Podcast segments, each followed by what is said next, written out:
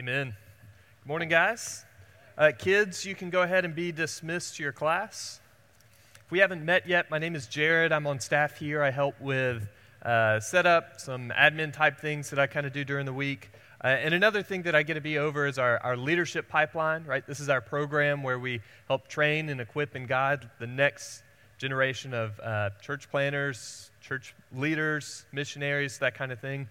And we just started this next year pipeline this last week so that you're kind of aware of everybody that's in it. Be praying for these guys. This year we have, we have nine people participating total.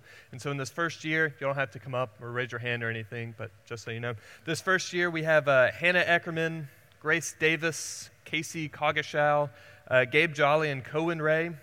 And, there, and then continuing through the program in their second year, we've got uh, Joel, Lawrence, Nate, and Maggie. Sorry, I didn't say your last names. You all have common names. Everybody knows you. Uh, but we're super excited for these guys and their commitment to the local church and serving through this way.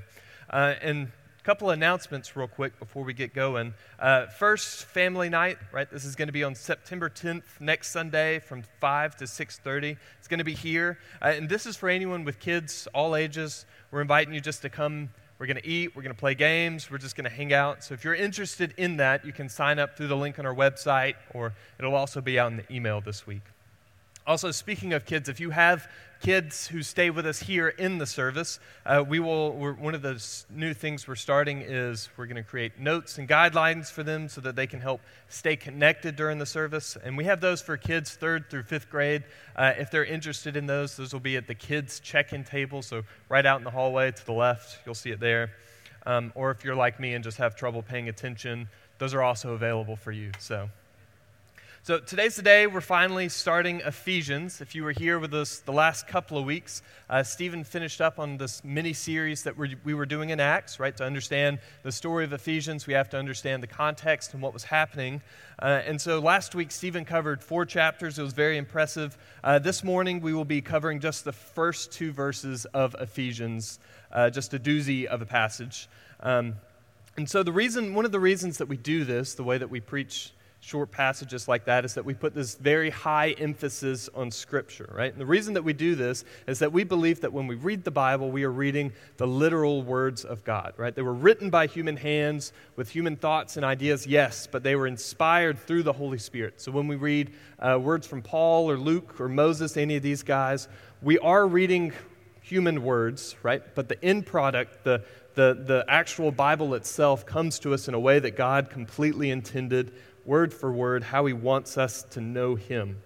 So that's why we preach through the Bible like we do, word for word, verse for verse, uh, because we believe that what the Bible has to say is much more important than what we have to say about it, right? It also keeps us from heresy and mistake, so thankful for that. So I'll go ahead and read the first two verses for us and pray, and then we'll kind of jump in. So Ephesians 1 1 and 2. Paul, an apostle of Christ Jesus, by the will of God, to the saints who are in Ephesus and are faithful in Christ Jesus. Grace to you and peace from God our Father and the Lord Jesus Christ. Let's pray. Father, I thank you for your word this morning. I thank you for getting us time to study it and come to know you better. Uh, I pray that as we are here listening to you, that you will help us understand more about you, that you will uh, be with our ears and our hearts as we, we come to know you more, Father. In Jesus' name we pray. Amen. So, what we need to ask ourselves this morning, and hopefully what we'll answer, is why does the book of Ephesians matter to us? Right? And simply put, the book of Ephesians is this beautiful explanation of the gospel and how we have this right relationship with God through the death of his son and resurrection, Jesus, and how we should live in light of that truth. And so, even though it's short and straightforward, it's immensely important in how we understand who Christ is and how we live in regard to that, right? So, uh, Klyne Snodgrass, he, he put it this way. This is one of the commentators we've been reading a lot of is pound for pound, Ephesians may well be the most influential document ever written. So even though it's very short letter and it was written thousands of years ago, right? We still believe that the truths in Ephesians are still relevant to us. And we, we get this cool structure that Paul kind of built in. So, the first few chapters, we see this, he builds this basis of the gospel and the explanation of how we understand Jesus and who he is. And then the second part of it is this this is how you live based off of who you understand Jesus. So, he understood the gospel not just as a, a cool fact or cool stories to learn, but more of this is something that affects your life. This is something that should change you and create in you new life, right? So, what I'm hoping to do is kind of create this framework for how we're going to read and study through Ephesians this semester, or really how to read any epistles, and then we'll kind of work through some of these major themes that we're going to see throughout this next few months. How all of this was done only by grace, and how we live to be like Christ because of it. So I want to start with kind of building this framework, right? So when we read any book of the Bible, uh, there, there's certain questions that we have to understand to get the context of what's going on, right? Who wrote it? Who was it going to be for? Why did they write it? And this is kind of a freebie because we should understand this pretty, pretty easily, but what kind of literary genre is it, right? So uh, the Bible is a book. It's a beautiful book written, inspired by God, but at the same time, it has literary uh, um, functions that we kind of understand and might study, right? So you've got different genres. You've got poetry, history, narrative acts. You've got uh, prophecies, and what we're le- reading today, letters, right? The epistles. And so we have to understand that there's differences in these different types of genres. So, for instance, I see this very easily with like when we're studying narrative or historical accounts versus epistles. So, uh, there's a story in the Old Testament in Judges um, about this guy named Jephthah. I know I'm not saying this right, but I'm just going to roll with it. And right, it's this story where Israel was going to war with the Ammonites, and Jephthah, who was getting ready to go in and lead these people, he vowed this, this vow to God. He said, Anything that comes out of my home when I return, that I will sacrifice to you, God, if you help us in this fight. So they go to battle, they win, and he comes back home. And when he comes back, the first thing, first person that greets him out of his home is his daughter, his only daughter. And so he, he keeps this vow and, and sacrifices his daughter. And so, and, and this is a moment where this historical event is being described. It's being told to us, right? It's not something that's being commanded or prescribed to us, right? If you uh, have read through the Old Testament, you, you know that God hated child sacrifice. He abhorred it, right? This is the reason that Israel was challenged and commanded to, to wipe out the Canaanites, is because they were doing this evil. And so uh, we understand that there are instances like that where something is just being described and told to us, right? That's that historical nature. But, but when we have something like the Ephesians, where it's this epistle, it's much more straightforward.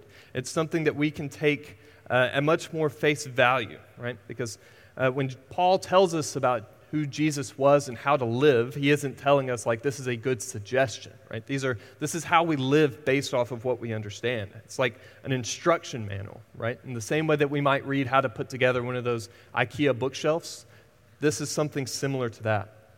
And that's why we have to realize that, that this is uh, genres come into play here, right? Uh, the, the next thing that we kind of have to realize about Ephesians is that we are reading someone else's mail. Uh, all of Paul's writings, most of the New Testament, are letters. They're epistles that were going to specific people with a specific purpose at a specific time. And all of these writings come, of course, with a certain context or situation that the authors or the recipients would understand and know of. It was a continuing conversation. It wasn't just like Paul parachuted in with this brand new idea, but this is something that he would have talked to them and mentioned to them before while he was there with his, um, his missionary journeys. Right? It's kind of like that dorky thing that they do on, on TV when you've got two characters in the same room and one of them takes a very loud phone call, right? Like, hello? Yes, this is Jared. Yes, I'm with Bob. His mom died in a car accident, right? That's kind of what's going on here. We kind of get the second part of that conversation from context clues. So we have to kind of watch out for that. And sometimes we kind of get this point, right? Um, a good example that we'll kind of see in a few weeks when we get to Ephesians 2, Paul says this. He says, uh, By grace you have been saved through faith, and this is not your own doing, it is the gift of God, not a result of works, right? So this is one of those instances where Paul is telling a people a specific thing to do, right? But later, if you keep reading through the Bible, you get to the book of James, and James says in chapter 2, faith without works is dead, right? So you've got these two biblical authors saying two seemingly contradictory things, and you have to kind of put them together, right? The Bible isn't contradicting itself here. It isn't saying one thing is important, the other is not important. What's going on is that this is a part of two different conversations, right? In the same way that you might tell one person it's okay to have a beer every now and then, it's okay for some people, but for an alcoholic, probably wouldn't tell them that. That's kind of what's going on here. And so, in all of this, uh, it, we, we have to realize that it takes time, it takes effort to figure out what all of this means. Why the heck are two biblical authors seemingly contradicting each other? What's the deal with the Bible doing this? Uh, what I can promise you is that it is worth taking the time to figure this out. It's worth studying and meditating and going through the Bible, right? If we believe that it is the actual Word of God, our Creator, the one who has infinite knowledge, the one that understands how we work and how things go together, uh, more than that, He's one who loves us, who wants good for us, who, who died for us, then why else would we not want to spend time doing that, right? Nothing can compare to to the worth of knowing who God is and knowing Him more. The next framework that we have to pay attention to is the author, right? The author of Ephesians most likely was Paul. I, I agree. I think it's completely Paul. Um, if you read a lot of scholarly books, some people will, will kind of argue through it, saying he used impersonal verbiage, or if he was really there for years, he should be have more personal details, right?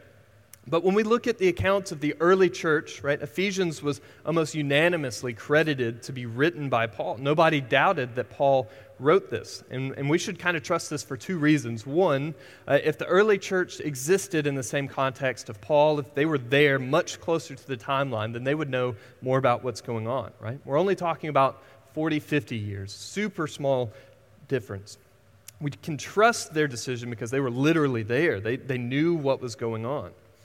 And second, the, most importantly, the letter directly tributes Paul to writing it, right? If you can't trust what the letter says about the author, then why really trust anything else that it says, right? It starts creating this hole in this argument that you can kind of go circle around and around and around. And so, why listen to a letter in the first place that lies about who wrote it in the first line? Doesn't, doesn't make much sense. So we have Paul, this author, this, this old guy from centuries ago. And if you've been with us the last couple of weeks, we, we've been studying who he was, what his story was, right? He was a Jewish man who, before he came to know Jesus, he was persecuting the church. He was killing Christians. Until one day, when he was on the road to kill more Christians, right, he physically saw Jesus. And after this radical conversion, Paul changed his life. He started preaching the gospel, making much about Jesus was, right? He, he started going to foreign countries as missionaries. He was flogged, he was stoned, he was beaten to death. He was, or almost to death. And finally, he was imprisoned. He was put in jail and died for the sake of the gospel.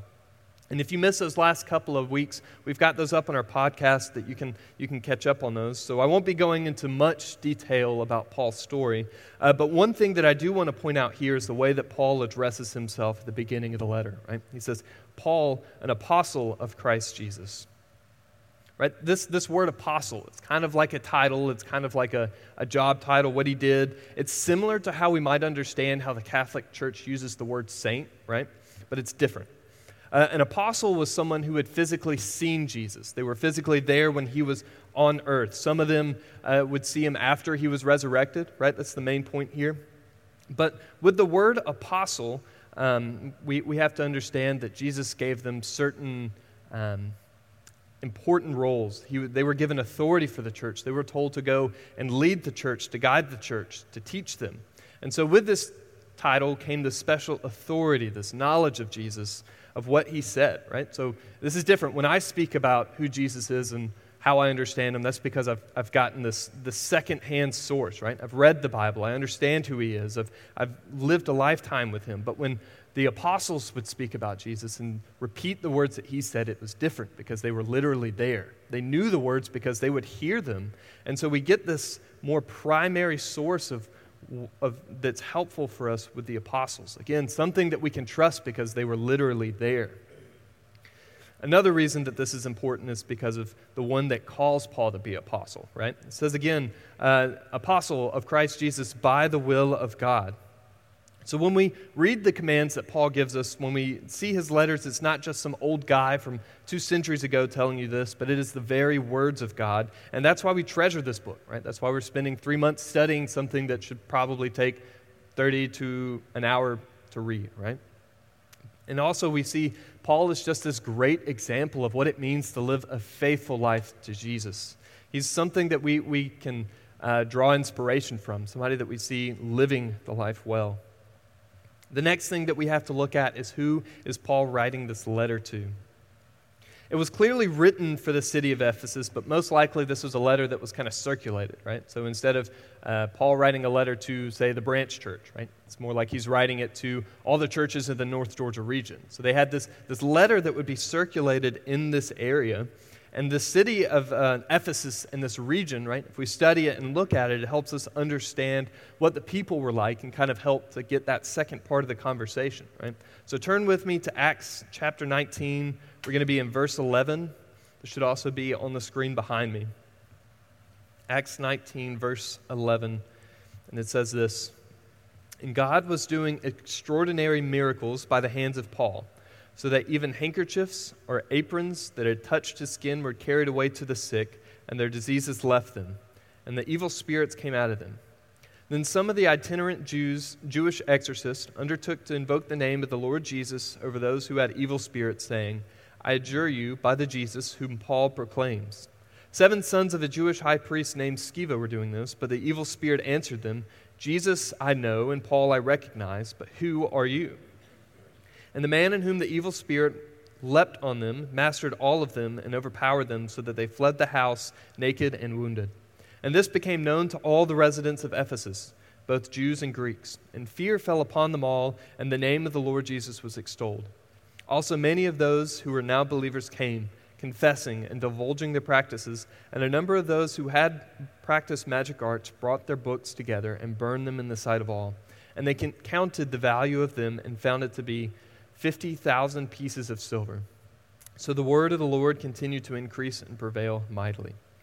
So, what we see about this culture of Ephesus is that it was kind of steeped in paganism, right? This was, uh, Ephesus was a big port city, kind of in modern day Turkey, kind of going to Asia, right? So, think like Western Asia, kind of across the Mediterranean from, from Greece. And so, this was the center place for all kinds of pagan worship, right? You had worship of the Roman Empire, uh, the Roman emperor, right? There was the great temple of Artemis. This is huge building, right? Think about like bigger than a football field, 60 feet high. Just this massive part of the city of Ephesus that was created for this pagan worship.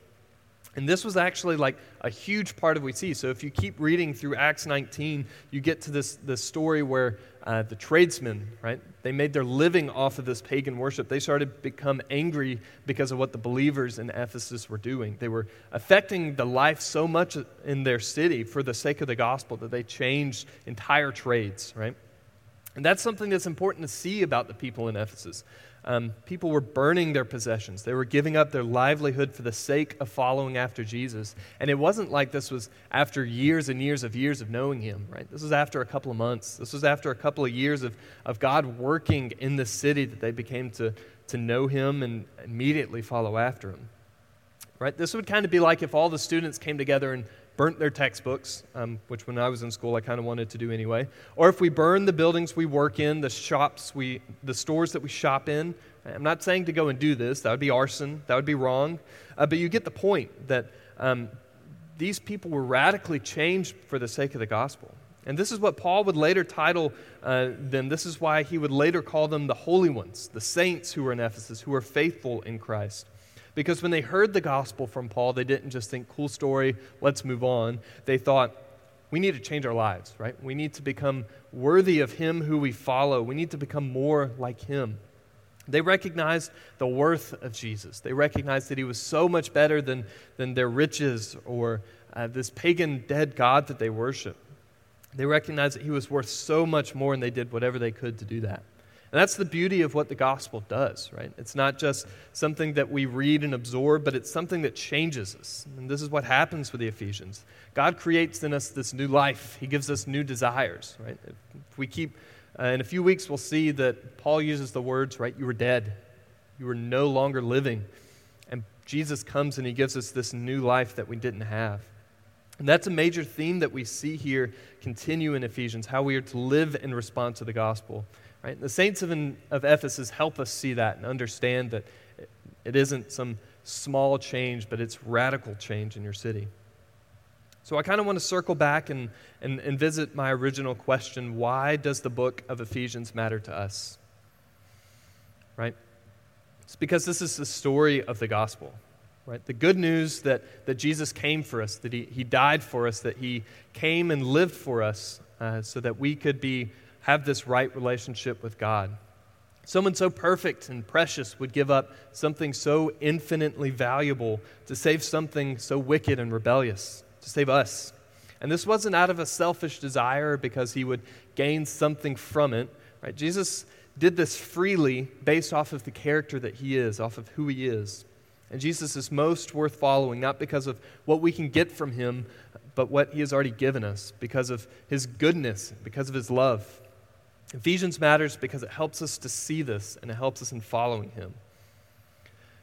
So, we looked this last couple of weeks, uh, but in, in Philippians 3, Paul says, uh, I count everything as garbage in order that I may gain Christ, right? And he meant this literally, right? Not as a metaphor, not as a comparison. This was a man that rightly recognized who Jesus was, right? And in the story of Acts 19, you see him trying to rush into the crowd and tell people more about who Jesus was, right? They likely would have killed him, but he was freely doing this. He would live so deeply with Christ that, that he started to resemble him, and that's what we're called to do. So, uh, when, when, what Paul means when he writes this letter to the saints in Ephesus in Christ, right? He lived so closely with Jesus that this started to become uh, his identity, everything that he was about. And, the, and same with the Ephesians, right? They didn't just live in the city of Ephesus, they didn't just live in this place, but they started to live in Christ. They started to become so much more about them. What they, it was more important than where they lived, what they did for a living, their major, right? Being in Christ became the center of their lives. All of this not because the Ephesians did something right, but because the grace that God had given them. And the word that Paul uses here for the word grace is, is really cool. It's the word for gift. And I spent a lot of time looking at why he uses this word gift and looking at the culture of gift giving in, in this day, right? And it's similar to how we give gifts, but kind of different. And, and he understood that God was the ultimate gift giver, that He gave things freely, that He gave things super abundantly, that He gave this, this gift to us so much better than we could ever understand. And so, when it comes to living in Christ, right, that's the study of Ephesians. That's what, what it gives us and what we, we can hope to understand out of these next few months. So, I want to I wanna leave us here from uh, a passage out of Romans 6. You can turn there, or, or it'll be on the screen behind me. So, Romans 6, starting in verse 5, Paul says this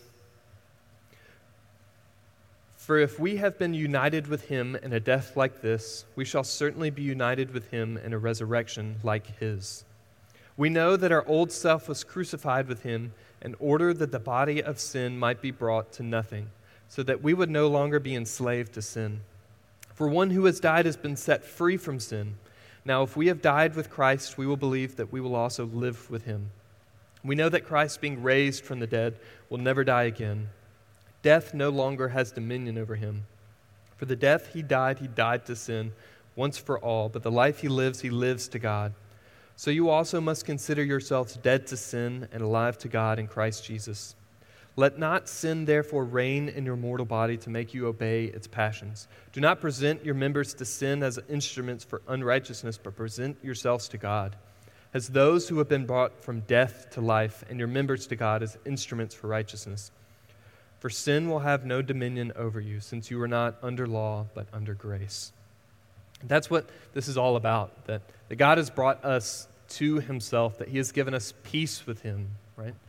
He's given us this right relationship, this right standing, so that we can have peace with Him, that we can be free from sin, free from death, that we will have resurrection and live with Him eternally.